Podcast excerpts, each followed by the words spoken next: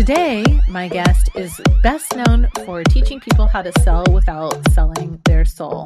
But there's more to him than that. He's a philosophical guy. I'm excited to bring you Josh Braun. I'm Aiden Nepom. This is the Changed Podcast.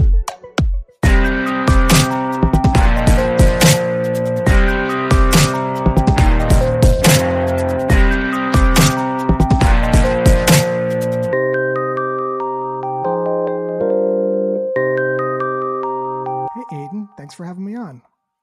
I'm excited that you're on my podcast. Thank you for being here.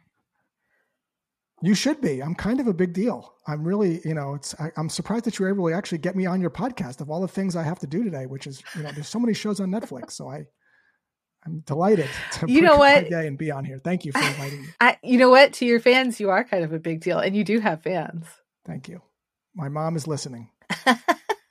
um, yeah, those who know you know you as a guy who helps people get better sales results without having to be gross about it. In fact, you really encourage people to just be human beings with each other, which I always have admired and respected. Do you fancy yourself a little bit interested in human behavior?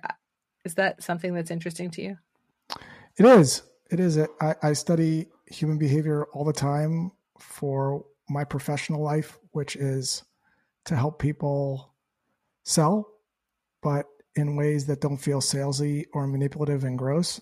And I also study human behavior to help me in my personal relationships as well with my friends and with my wife. So, so you know the one thing that I find really interesting is that there's this sort of universally true thing about change, which is that we all go through it.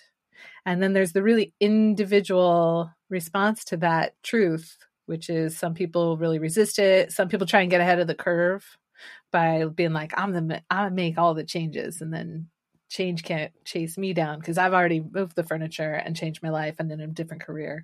Um, I'm curious what your relationship is with this idea of change. What does that word mean to you when I say it? Yeah, I think where we get into trouble is where we think that we can actually change other people. Right. So sometimes people yes. spend a tremendous amount of time trying to change other people's minds. And the realization that I came to when I started studying Stoicism uh, several years ago, which is that you don't control other people. Um, you don't control your revenue number. You don't control how people respond to your message. You don't respond. You don't control your quota. You don't control if people are going to hang up on you. You don't control if someone's going to change. You only control what is in your nature to be able to be controlled. What you say, what you want to do, how you conduct yourself, how you behave, and your thoughts um, when we start to change people's minds, mm-hmm. we often are met with resistance because people don't like it when other people take away their freedom to choose. You, you tell a teenager to stop smoking, they'll actually start to smoke more. Um, it's actually something called the backfire effect. So mm-hmm. you can't actually motivate change, you can align with it. Um, the only thing you can do is start to ask questions to understand if someone is motivated and to what level or degree they are motivated, to then see if you can create an opening that would invite them to care and be motivated to want to learn more. How do you respond to change that shows up on your doorstep? Like, you know, it's sometimes you choose change for yourself, like you choose to change something, going from a couch to 5K, for example, is a change people choose to make. But where are you on that spectrum? Do you do you get excited about making changes in your own experience, or do you like things to stay sort of level? I'll give you a couple of examples. So I think the only time people change is when they are not able to make progress anymore. Right. So so everything's going fine in your life, and then all of a mm-hmm. sudden something changes. Something comes on your doorstep, as you said, or you're no longer to make the progress you wanted to make. You're you're doing 5Ks and you were training a certain way, but now you're going into half distance or marathon run, running, and the training that you were doing and the diet that you had isn't causing you to be able to make the same progress before. So you got to start changing some stuff You got to change how you train. You got to change what you eat. Um, sometimes the change is things that you haven't considered before that can make your life more awesome. And I'll give you a couple of examples because it does relate to what we're talking about, but also relates to a, a, sales superpower.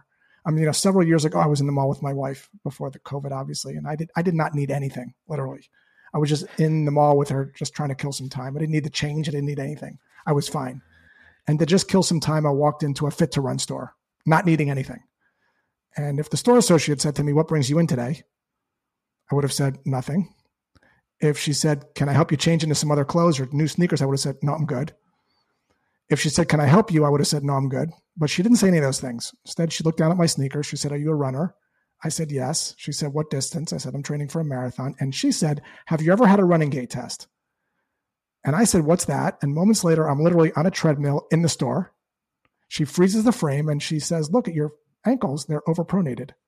I'm like, Oh, yeah, they, they are. She goes, And did you know that if you run in sneakers that are not made for pronated feet, you can get injured on long distance runs? And if you'd like, we could take a look at your sneakers to see if they're made for pronated feet. And four minutes later, I'm spending 180 fucking dollars on insoles and new sneakers. So that's a change because she shined a light on a terrible, no good, very bad thing that was about to happen to me. And that caused me to question the status quo. She kind of illuminated the cost of inaction. And so for me, all of a sudden I was I was not able to make progress anymore and I and I bought, and that's happened to me a ton of times, mm-hmm. and that's a sales superpower because everyone you talk to doesn't want to make change; they just want to make progress. Mm-hmm. And your job, when with regards to sales, at least, is to highlight or illuminate the cost of inaction to see if someone wants to do something about it. Um, I would never try to change someone's mind by convincing them. You know, I was trying to introduce my wife to transcendental meditation. I didn't try to convince her. I started to expose mm-hmm. some ideas to her to see if she was motivated. And I would say something like, you know, on a scale of one to 10, 10 being you can't wait to start this tomorrow, one being you'd never want to do it again. Like, where are you? Just out of curiosity. She goes, a six. And I'd say, well, why didn't you pick a lower number? Well, I might want to do this. I might want to do that. So these kind of questions get to, it's called motivational interviewing. It, it helps you understand if mm-hmm. someone is motivated and to what degree to see if you might be able to create an opening based on their reasons for change, not not your reasons for change. Yeah, I think that that's uh, it's interesting that you bring that up. I mean, definitely when I think about how just being human with each other works, there's this weird assumption that what's important to me is going to be important to you because it's important to me. But that rarely pans out. Um, that doesn't mean that we might not have the same things that we find important, but your reasons for finding it important, if you do, are going, probably going to be a little different than mine, a little more nuanced um, than simply we both think that's important, so we're on the same page. I think it's uh, I think it's really interesting to try and you know to get to know what people are curious about or how they're making their decisions. That's more powerful than me trying to like give you this is why you should think it's important based on my understanding of the world. Yeah, I mean, and salespeople do this all the time, right? They have benefits of their product, and they think that because the product has benefits, it matters to the prospect. Like to your point, like my grandma, God rest her soul, she had an awful toaster. Like it was, it sucked. It only made one slice of toast. It took forever, uh-huh. and the toast was always light. And so I would come in with these new toasters. Grandma, look at this new toaster. Two slices of bread, fast, new to- toaster digital user interface. And she's like, "Get that out of here. Sit down and have your yeah. soup. I don't want, I don't want that because my grandma." Only wanted one slice of toast. She didn't want it fast. She only wanted it light. And so just because the toaster had benefits didn't matter because my grandma didn't see them as benefits. So to your point, the benefits only matter, the change only matters if it matters to the person you're talking to. But this isn't unique to sales either. Like this is definitely, you know, your realm of expertise is in sales, but that's not, it's not limited to that. People are selling each other, whether they call it sales or not, all of the time. You look at, um, you know, I've been doing these reason in an outrage world uh, workshops, which is really the same skill set from a different point of view. People coming into these conversations trying to change minds and getting frustrated when they don't get the results they want because you, like you say, you can't necessarily simply just walk in, present a bunch of facts, and then expect for everyone's minds to change. I think it's super interesting. Like I read this great study on um, the, the study was done years ago on uh, the relationship between facts and changing minds. And it turns out that once somebody's mind is made up, presenting them with a bunch of data, like proof that they should change their mind, does not, in fact, change their mind. Very rarely does that have any influence on that outcome. Uh, and the minute I found that out, I did what most people do, which is I posted it on social media. I was like, hey, look at this really cool study on how facts don't change minds. The data doesn't really work. This is in like 2017, I shared this. The very first comment was from somebody who was like, I don't think that's true. Trying to change your mind? Or trying, right, trying to change your yeah, they were like, I don't think it's true. I think data is really effective in changing minds. I was like, oh, that's, yeah, I, I totally see why you might say that. That's interesting. Here's two more studies, right? And they're like, yeah, no, that doesn't feel right. And I think that really speaks to how, uh, our feelings, our relationship with the world around us, our experiences are so influential. And data is, if you're trying to make your mind up, data might be interested, but interesting. But if you've already made your mind up, that data doesn't necessarily sway anybody. Well, you're kind of getting back to how people are wired, right? So there's yeah. something called a rule of consistency or incongruence. Like, so if I talk to someone who smokes, that's, you know, 45 or 50 years old, the person knows that smoking is bad for you, but they smoke. That creates an incongruence. Mm-hmm. So what they'll say is, plenty of people smoke and live to 95. What they'll say is, I only smoke once or twice a week. What they'll say is, I only smoke when I'm stressed out and I eat healthy all the time. So people want to stay in homeostasis. Like they want to stay congruent with what they believe. It feels bad when someone like you comes in and says something that's incongruent with how someone feels, what their belief system is, creates an incongruence. So that's why you're kind of, you're getting that reaction. Mm-hmm. The way around that is to not try to argue your point, because when you're explaining, you're losing. Yeah. The the secret skill is to actually make the other person feel heard. Um, that is a skill that a lot of people take for granted listening because we do it all the time. And it's a tragedy because unless we realize that understanding and listening is a skill that in fact can be learned and mastered, like painting or playing an instrument, you lose the opportunity to get better at it. So people like Chris Voss, who I had on my podcast, the author of Never Split the Difference, is a master at making people feel heard. So much so that he's able to, using just his voice over the phone, free hostages that are being held captive, saying, I'll kill her unless you give me $80,000. And literally two hours later, the hostage is being freed and they're not getting any money. And the, and the bad guy's going to jail and he's using just his voice. What he's mm-hmm. selling essentially is jail time.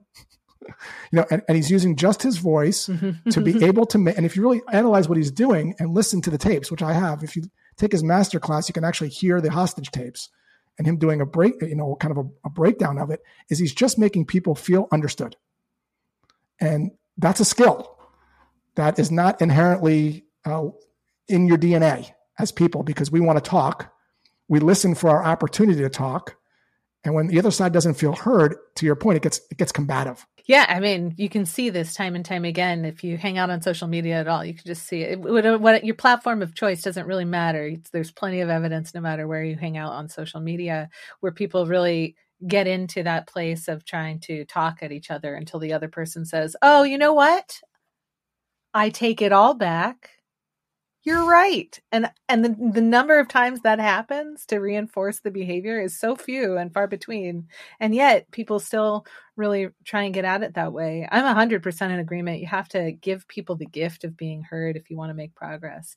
Um, and the other thing i think is really really powerful is uh, know why you're having that conversation if you don't have a because sometimes it's like oh i don't actually need to be having this conversation at all.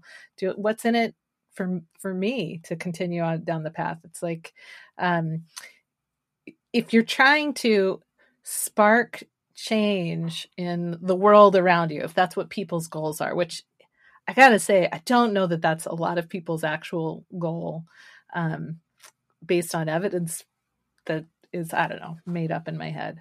But it's like it doesn't seem behaviorally like that's what I I witness. What it seems like is people just want to feel right, which is really different than sparking change in other people. But but it would feel great to have somebody be like, I've been changed. That would feel good to the person talking to the to the point. But if you can give people the gift of feeling heard, they're more likely to listen down the road anyway. Yep. I think people know that inherently, but I don't think people know how to do it. And they don't think people yeah, it takes practice. practice.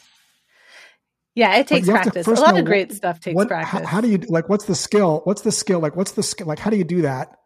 Like, we could talk about that if you want to get into that. But like, first off, what? How do you do that? How do you listen? Because there's techniques, and then how do you practice it in yeah. a way, or it becomes your default behavior. Two separate things like, okay, I know I have to improve this, or this is a thing that can be improved. That's step one. Is I'm even thinking about it. Thing number two is what does it mean to be a better listener mm-hmm. tactically? Like, what are the tactics that I can learn? And then three, how do I practice them, get my reps in, so that when I'm in these situations, I I default to listening rather right. than overcoming and convincing. Right. I mean, it's any skill, really. I think it's fascinating that somehow we put listening into this category that's different from riding a bike. Like you, when you learn to ride a bike, it's really clunky and awkward at first. And it takes practice and reps, like you said. And eventually you get to the point where you get on a bike and they say it's just like riding a bike. You never really forget once you've practiced. Um, though I do think your listening skills can atrophy if you don't keep up with the practice. But the assumption that yeah, we would be able thing, to, like, I, I, remember like go ahead. No, I, I, cut you off. See, we're talking about listening, and I'm not even listening. See how see that I just fell into the trap. So one of the things of listening is letting people have two or three seconds. Like Aiden does this better than I do. If you've been listening to this podcast, you let people have like two or three seconds after they're done talking, and then you talk because because you're waiting Sometimes for your turn to. And I just was guilty of this just now, right? Because you're waiting for your turn to talk sometimes what you have a tendency to do is cut other people off, which is what I just did. So a technique here is to just have a little self restraint yeah. and just count to two or three. Everything's going to be okay. And then you can talk. See, Aiden just did it. See, I'm I'm still talking and she hasn't cut me off. Let's one. see if she does again. See, I'm keep I'm talking again. See? Oh my god, I'm cutting you off right now. What are you talking about? the there's a, in recording we're going to experience a little delay so it, ironically we can leave each other space but we'd have to leave each other 10 seconds of space in order to actually give each other two seconds of space yeah i mean to your point of being able to practice i mean i remember uh, a few years ago i did a guest lecture at a college in south carolina and these professors like they knew their domain but a lot of them didn't know how to explain it in ways that were motivating to learn mm-hmm. more because turns out that knowing your domain and then knowing how to teach it in a way that inspires people to care are completely different things. But unless you realize that explanation is a skill in and of itself, if you if you don't realize that, you can't improve it. It's the same thing with listening. Like we do it so much, we think we do it. Like I, I know how to be a better listener more, but we don't really know it's a skill. Like painting or playing the guitar, there's things, there's tactical things, there's mindset things, and then there's practice routines. And we don't get better at it. You know, I for years I've been helping people develop these skills through experiential learning live and workshop. And one of the interesting things that I'm currently facing uh, in this current environment of the digital world, I can give people experiences online, but what people want is their free time. And I want them to have their free time. So it, so it's this it's this weird interesting thing where I'm like to really be changed uh there's experiences to, to that help people see that there's a different way than the the sort of the default way um, and to inherently understand the value of it and what i um, what i would love to do is put out a product that's like here just do this watch this video practice on your own time and then and then be on my merry way but what i want is it to actually work for people and to do that it feels like there needs to be experience in the room um, to start that process of practice. I, I don't think I could have watched a video on how to ride a bike and then been able to ride a bike. I think I needed somebody to hold my hand through that early process and then I could practice it on my own and watch a video refresher if I wanted to, which I've never had to because it's riding a bike. So, you know, there's also mm. this interesting piece where the people's hunger for how they learn things is changing. And yet it does seem to me that some things benefit from that human element. Yeah. I mean, I think, uh, you know, everyone just has a hunger to be heard. And so few people have that opportunity to feel heard, especially now in this day of checking our phones every two seconds. I mean, I can't tell you the amount of times I'm out with people phones are on the table face up. I mean, Simon Sinek talks about this, which which kind of secretly sends this mm-hmm. message of like you're competing. Obviously, there's emergencies that happen in your family, but most of the time when these phones buzz, they're not emergencies. They're like Google alerts, or you're getting a message from Instagram. Um, you know, back in the day, back in my day, back in my day, you know, you didn't know the answer to a question. You just kind of went to the next thing. Nowadays, it's like we take out our phone and we have to Google that instead of going to the next thing. And that kind of takes you out of this moment. There was a photographer in New York that did this really interesting mm-hmm. um, picture. And you may have seen this. It was obviously pre pandemic. He took a picture of a crowded restaurant and then he airbrushed out all the phones. Mm-hmm. And what you see is just people with their heads oh, down, yeah. families and kids, and like nobody's really connecting um, anymore as they used to.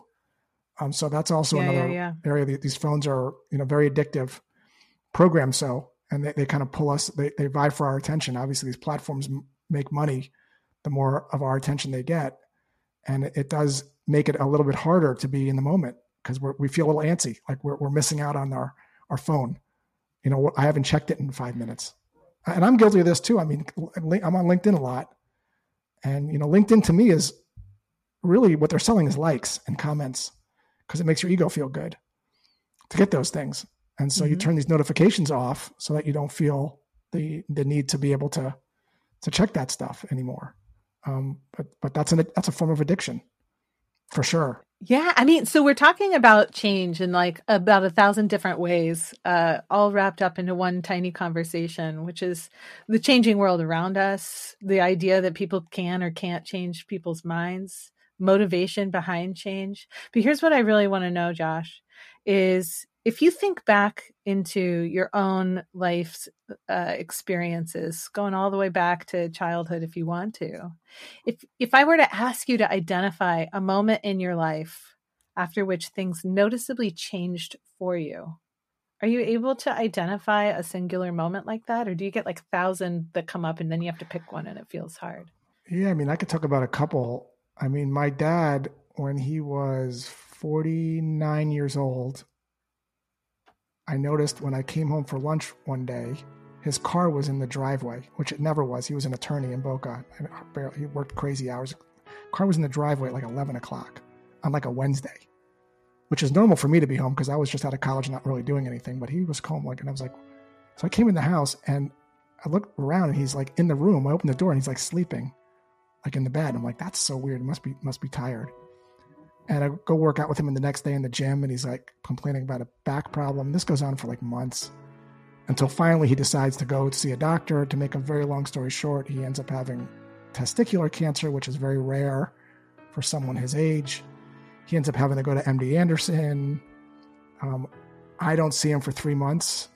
He was a little overweight. By the time I got to see him three or four months later after he'd been treated, and I walked into his room, um, I didn't recognize him at all. Like he was probably about 120 pounds, no hair, and I just lost it forever. Changed me because it what it made me realize pretty quickly is how um, you know you, you think you have this time and you think it's really unlimited, especially when you're young but you really don't. I mean, if you see your mom, I don't know, once a year and she's 70, maybe you could see her five or six times left, seven times left. And so it really taught me to reevaluate the things that I value. And ever since then, I've been reprioritizing my time over money. Um, I, I make an okay living, but I could make more if I wanted to, but there's a cost for that for me at least. And so I choose to change in a way that I don't take on work, even though it might be very lucrative financially, if I feel like it's going to trade it for hours that I could spend doing other things that I want to do to enjoy my life. Thank you for sharing that story. Yep. Yeah, he was. Uh, that was a tough one. how how is he now? I lost him. So he he um he died at 51 years old. So he was there at MD Anderson for about 2 years and he came back and wanted to live on the beach for like the last five or six months of his life, which is what he did. Yeah, life is unpredictable. I, I sometimes when I think about how how both short and long this life is, because it's just it's both. You don't know though which which end of the straw you you draw. There's all these things that people do to sort of mitigate their chances that it's short, but but to your point, prioritizing the present moment seems low on the list for a lot of us, unless we really make a conscious effort. Well, especially if you're young, right? You kind of think like, "Oh, I got all this, all this uh, time," but you know, everyone everyone's motivated by different things. Um, but yeah. for me, at least, like the the the days now really matter, and ever since that moment, they've always mattered. If that hadn't happened, if that had not been part of the equation, what path do you think you would have headed down? I would probably be one of those people working like 60, 70 hours a week. I'd probably be one of these kind of hustlers because that's kind of the path I was on before. Mm-hmm. Uh, but I saw, you know, I, I, saw what happened with my dad. He was always waiting for the day, you know, always waiting for the day where he was going to be able to do this or retire or save for this or go on this thing. And that day really it did, never came. Really, I mean, he enjoyed his life a little bit, but he was always, you know, waiting for the one day. And uh, you know, there's there's a to me there's like a there's a tax on that. And there's a lot of people I know that make a lot of money, but they're in this like hamster wheel of a life which mm-hmm. maybe they like. I'm not judging it at all. But for me, I, I didn't want to live in that life at all. Um, so I limited down my expenses. I mean, I, if, if that didn't happen, I definitely would have bought a bigger house. And when you buy a bigger house, mm-hmm. you get mm-hmm. bigger cars, you get bigger furniture, and you got more debt, and you got to pay it off, and you got to make more money. So we we never moved. We paid off the house. Our maintenance dues on this house are eighty five dollars a year. We live in this association, middle class neighborhood paid off the house. And so you limit your uh-huh. expenses and you know, you can make an okay living and still divorce your time from your freedom. Like to me, it's about freedom, not really about money, freedom to do what I want to yeah. know, do. And so I've created now assets. I sell things that are not my time. I sell information products that divorce my my money mm-hmm. from my time. So people can buy these things without me having to involve my time selling them. Whereas before my dad, I was consulting, I was training, I was doing, you know, B2B sales. I was, it was a very time intensive, you know, process. This got me to shift like, how can I get freedom? Like, how can I create assets that generate income? Maybe not as much, but enough, or I can cover my expenses and have a little extra, where I can have my freedom to do other things that I want to do, whether that's to write or to be on a podcast or to swim or to bike or to run or do whatever. So that's what I've done when my dad passed away. It's got to be 15 years ago, maybe a little bit more. But to your point, if he didn't, um, mm-hmm. I would have still been probably working at a, a corporate job on the treadmill. If your dad was alive now, like if you you could have one magical day, just a little bit of borrowed extra time with dad, what's something you would want to do with your dad now? Yeah, I would I would I would say go on a bike ride on the beach, hang out, have a little iced tea, maybe like a little sandwich, hang out on the pavilion, have a little conversation about whatever the topic of the day would be. He was a real smart, funny guy. But I'd say like, and I think maybe like, I shouldn't say the day. He wouldn't want to spend the whole day with me. He would probably want to spend like two or three hours. and then he'd want to watch TV. uh-huh. And I don't I mean, in his in his defense in this imaginary scenario, there's a lot of great TV to catch up there, on. So. He had he'd have so many choices. Not to mention the the pornography nowadays. He, back in his day, didn't have the option, so he would definitely not want to spend time with me. That's hilarious. I did not anticipate that answer. It's a great answer. I'm also really curious what kind of sandwich. Like you painted a beautiful picture and you said maybe a little sandwich, and I just got to know what kind of sandwich. It would be like this is what exactly what it would this is exactly what it would be. Okay. We go down to a place called Bagel Works. Now he wouldn't want to go in this place. I would go in. And I would get a toasted sesame bagel, turkey off the frame, sliced thin, right? Mm. Not mustard because it's going to get a little messy. A little Swiss cheese, one or two pieces of lettuce, and some baked lays. Iced tea for him, bottled water, pack it in a bag, put in the backpack. Bam. Under the at the pavilion. That's it. I love that. I love that so much. Uh, like I can picture it like a Norman Rockwell painting. Do you, do you like? Do you, are you one of those people that you occasionally get to hang out with your dad in your dreams? So it's interesting that you say that. So there's definitely moments where he's more present. So I uh, I actually made a, a video of him when he was battling cancer at MD Anderson, and I set it to a song called "Comfortably Numb," part of it to a Pink Floyd song, hmm. because it just went. It just for yeah. some reason went with the footage and the whole vibe of it. I was into video editing back then, And so every once in a while, I'll be doing something, and I know it's just coincidence, probably like logically, but every once in a while, I'll be doing something, and that song will come on, and I do kind of feel like he's trying to say, "Hey, pay attention a little bit more to this moment." Or sometimes someone will say something to me, and I'll respond in a way that he would have responded. Like I'll say something, you know, kind of witty. For instance, you know, one of my friends was is about to do a mushroom trip. You know, he's going on the, you know, into the psychedelic uh, uh-huh. psilocybin mushroom trip. He's telling me all about it, and he, it's this kind of guided experience. And at some point, he's like, "Yeah, so I'm guided," and then she's waking me up, and she's kind of going through this thing. And at some point, I'm like, and at what point do you put your pants back on? Is that like afterwards or before, or like is that during? Like, are you naked the whole time? Like, and that's something like my dad would say. Some like he'd be funnier, but it's something like that he would say something like that. So sometimes those moments they kind of come to me because I don't think the person's ever really gone. Like you kind of have them in your head a little bit in terms of what mm-hmm. they would say or their mannerisms. He used to do this thing where he would get tired of eating at the dinner table and he would like go like this. He'd kind of push off like this, right? He's like, and that would be my mom's cue, like he wants to leave. And so sometimes I do that. You know, I'll just go like this. And my wife looks at me like, oh boy, like Josh wants to go. Like, and he he would do this thing in the mall. There was this thing at the mall, this this mannequin that would go like this.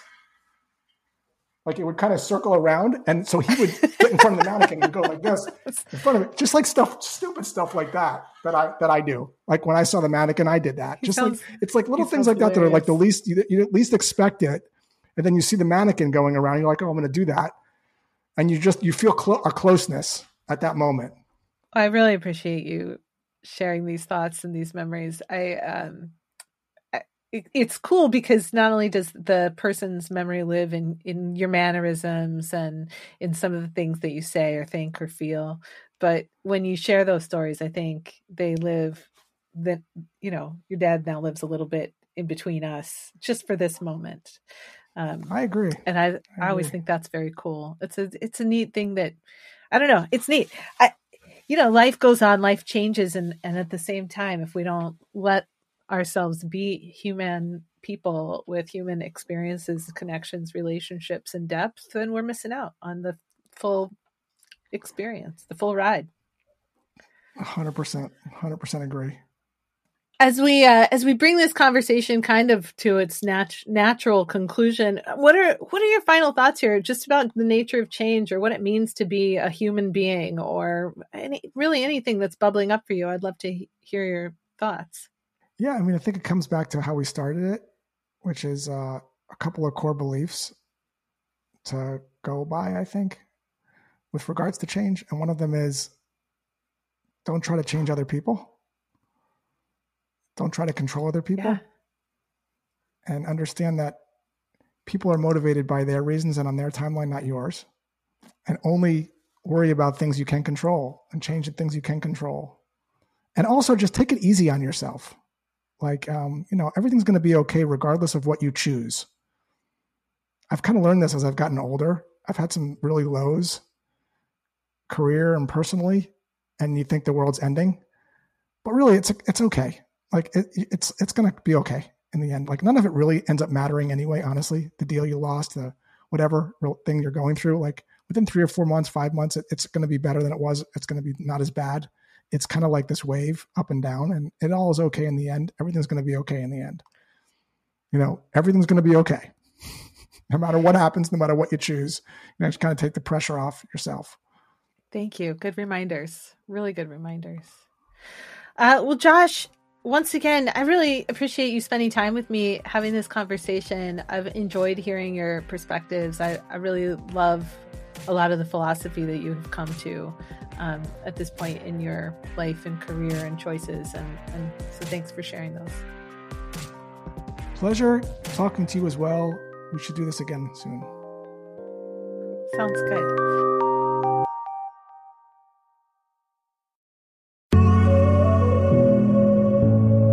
In all these conversations about change that we've had on the show, the focus seems to mostly be on the individual, on ourselves. But Josh raises a really good point here that when it comes to change, the word itself crops up most often in relation to other people. How do we change someone's mind? How do we change workplace behavior or dynamics? How do we change the world? And to Josh's point, if what you want is to feel frustrated, unsuccessful, and unsatisfied, then by all means, keep trying to change everyone else around you. Or, and I must say I agree with Josh on this, perhaps you can focus instead on your own curiosity. In his sales coaching, Josh often says, ditch the pitch. Instead of trying to sell someone else, let them sell to themselves, because ultimately what people want is to feel heard and understood. In fact, here is something that you can try in your next conversation if you want to give that gift of having the person who you are conversing with feel heard. Next time someone is talking to you, listen all the way. In fact, you can wait a couple of seconds after they finish to make sure they're completely done. And while you are listening, give yourself this job. Listen for the underlying values or what you think that person cares about underneath what the words are that they're sharing with you. So, for example, if somebody's ranting about how a dishwasher is loaded, perhaps they really care about order or doing a job well or things working the way they're supposed to. But listen for that. And then you can check at the end of their pause what you think is true by saying, you know, based on what I'm hearing you say, it sounds like you care about, and then fill in the blank. And when you do that, take a moment to notice how it shifts the communication that you are having. I want to hear from you. Have thoughts, feelings, sarcastic remarks, or a story to share based on listening to this episode? Help me keep the conversation going. Join the Facebook group www.facebook.com forward slash groups forward slash change hub. I want to thank Josh Braun for his stories, thoughts, and insights, and I want to thank you for listening to and supporting the Changed podcast. Special thanks go to my family for their love, support, and patience. To all of the amazing Changed Podcast Patreon page members who I couldn't do this without. The Art of Change Skills for Life, and Patreon member producer Dr. Rick Kirschner. If you got something out of this conversation, please help us spread the word. It really does make a difference. I'm Aden Nepom, and I wish you the kind of experiences in life you're excited to tell stories about.